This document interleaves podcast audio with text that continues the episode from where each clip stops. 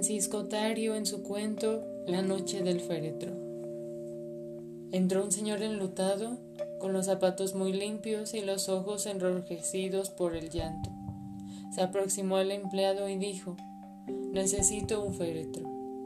Oí distintamente su voz ronca y amarga, seguida por una tos irritante que, de estar yo dormido, me hubiera hecho despertar. Oí también, en aquel preciso momento, el timbre de la puerta en la casa contigua y el ladrido del perro, quien anunciaba así su alegría. El empleado dijo, Pase usted. Y pasó el hombre sigilosamente, con un poco de asco, mirando a diestra y siniestra, como una reina anciana que visita un hospital.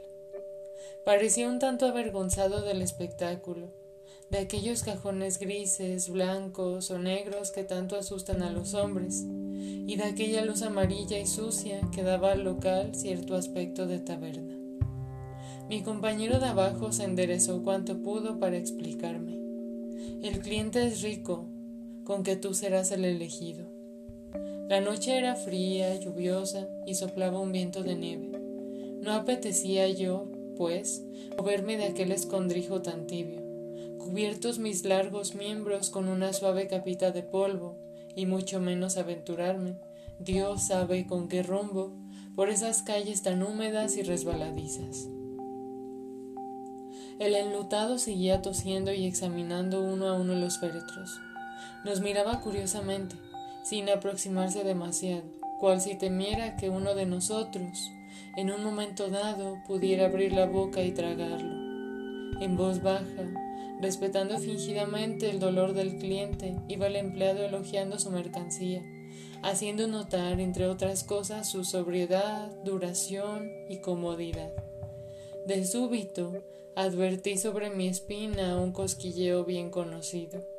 El empleado me quitaba el polvo ceremoniosamente con un cepillo de gruesas cerdas que me produjo risa. Procuré estrecharme contra el muro, observando de soslayo al enlutado. Vi sus ojos tristes, abultados, verdaderos ojos de rana que repasaban mi cuerpo de arriba abajo. Escuché de nuevo su voz cavernosa. El finado es robusto, ¿sabe? Fue entonces cuando pensé. Me llevará sin duda. En efecto, prorrumpió. Creo que me convenga este. Ajustaron el precio en mi concepto irrisorio, y me trasladaron a un automóvil demasiado fúnebre con las llantas blancas. La lluvia seguía cayendo en aisladas gotas frías. El cierzo me penetraba a través de los poros, helándome la sangre. Una sombra humana en el interior del vehículo sollozaba ahogadamente, llevándose con frecuencia el pañuelo a la boca. Otra, más rígida y grave, con el cuello del capote subido hacía girar extrañamente el volante. Cruzamos calles silenciosas y lóbregas, pobladas de perros chorreantes y prostitutas, avenidas iluminadas y alegres donde la gente paseaba con lentitud bajo los paraguas negros. Una plazoleta muy triste en la cual tocaba una banda y los militares lucían sus uniformes nuevos, edificios en ladrillos, tenebrosos, en cuyos interiores adivinaba yo parejas de hombres y mujeres estrujándose frenéticamente. En tanto, mi cerebro trabajaba sin descanso. ¿Hacia qué lugar me conducirán? ¿Qué clase de destino me aguarda? Es preciso que los hombres sepan que los féretros tenemos una vida interna sumamente intensa y que en nuestros escasos ratos de buen humor bromeamos o nos chanceamos unos con otros. Ante todo, tenemos nombre, unos masculinos y otros femeninos, naturalmente, de acuerdo con nuestro sexo. Mientras permanecemos en el almacén somos célibes. Sin embargo, estamos fatalmente destinados al matrimonio, es decir, a lo que el mundo común y corriente se designa con otro nombre estúpido el entierro.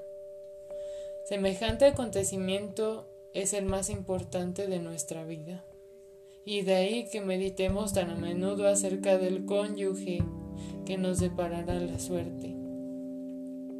Buena prueba de esto último es que hoy, al salir rumbo al armatoste que me aguarda, un antiguo camarada se despidió de mí de esta forma.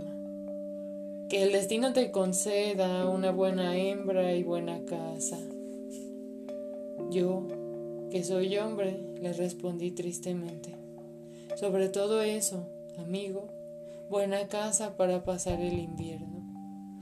Ah, estas tumbas de tierra, enlodadas y frías, llenas de mil clases de bicharracos, glotones que trepan por nuestras espaldas y nos van destruyendo lentamente. Esas tumbas ignominiosas y endebles, en cuya superficie no hay flores ni hierba, y sobre las cuales chapotea.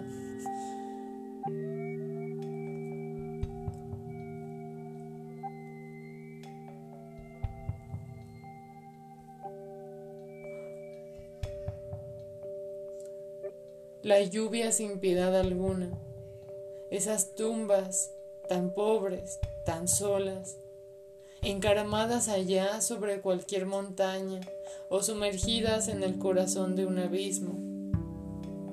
Cuando el automóvil se detuvo, observé que mi llegada despertaba un interés incomprensible. Se oyeron voces humanas de El féretro, el féretro. Alcé los ojos y vi un edificio cuadrado con dos terrazas de piedra. Suspiré aliviado. Tres hombres vestidos ridículamente me transportaron hacia un suntuoso aposento, en cuyos ángulos ardían los cirios. Esos malditos cirios que chisporrotean continuamente abrazando nuestras entrañas con sus gotas de cera blanca. Tardé un buen rato, no obstante, en descubrir a mi cónyuge. Entretanto, Tuve que realizar indecibles esfuerzos para contener la risa. Allí estaba yo, tendido sobre no sé qué mueble absurdo y los hombres desfilaban ante mí con sus levitas y sus rostros descompuestos. Me miraban a hurtadillas y tosían o se alejaban rápidamente. Nadie se mantenía ecuánime en mi presencia, cual si yo fuera una especie de monstruo culpable de la muerte de los hombres una muchacha fresca y esbelta, que despedía un olor en extremo agradable y que había deseado para mí con todo el alma, prorrumpió al verme. Es tan terrible y tan negro. Distinguí su pecho duro y alto que se estremecía de terror y la línea de su vientre suave bajo la tela infame. Otra mujer, rubicunda y fea, cuchicheó una frase indulgente y las manijas son de plata. Pero he aquí que, de pronto, un chiquillo se me acerca y pregunta, ¿es para enterrar a papá? Sentí que el corazón me dejaba de latir dentro del pecho, que la cabeza me daba vueltas y que me hallaba abandonado en mitad de un túnel nauseabundo. ¿Cómo? ¿Para papá? me dije. ¿No soy acaso un hombre? Quise gritar protestando. Quise incorporarme y echar a correr sin ningún rumbo, pero no pude. Cuatro pesadas manos cubiertas de vello me sujetaron por pies y cabeza y no supe más de mí. Debí perder el sentido. Cuando desperté, un hombre gordo, hinchado, pestilente y rubio yacía sobre mis pobres huesos. Ardían los cirios en torno mío, salpicándome las ropas. Rezaba un sacerdote mirando por encima de sus anteojos a las mujeres bonitas. Unos gemían con ayes velados, otros chillaban procazmente, sin comprender el destino del hombre. Caían por tierra pétalos de flores no pudiendo soportar más el oprobio de que era víctima, hice un sobrehumano esfuerzo y derribe al cadáver.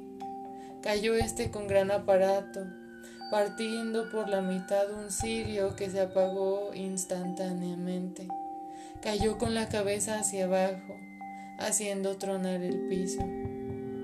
Yo grité y no me oyó nadie. No quiero, No quiero. Todos se apresuraron a levantar al muerto, aunque pesaba demasiado. Estaba rígido y frío como un árbol. Me dio horror. Vi a lo lejos a la jovencita fresca, muy pálida y aterrada, con las manos sobre el descote. Su perfume me embriagó esta vez, removiendo mis instintos. Lograr poseerla, pensé con angustia. Pero de nuevo cayó a plomo sobre mí el hombre ventrudo y fétido, cuyo cuerpo parecía exactamente una vejiga. Me encogí de hombros y opté por dormirme. Dormirme como un novio impotente o tímido en su noche de bodas. Así lo hice y soñé.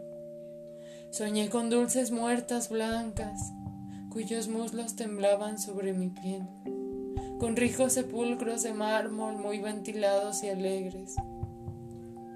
Soñé, y las imágenes sibaríticas me hicieron tanto mal, que cuando abrí los ojos y vi penetrar el sol por las vidrieras me sentí exhausto, vacío, postrado como deben sentirse los hombres después de una óptima noche de continuos placeres.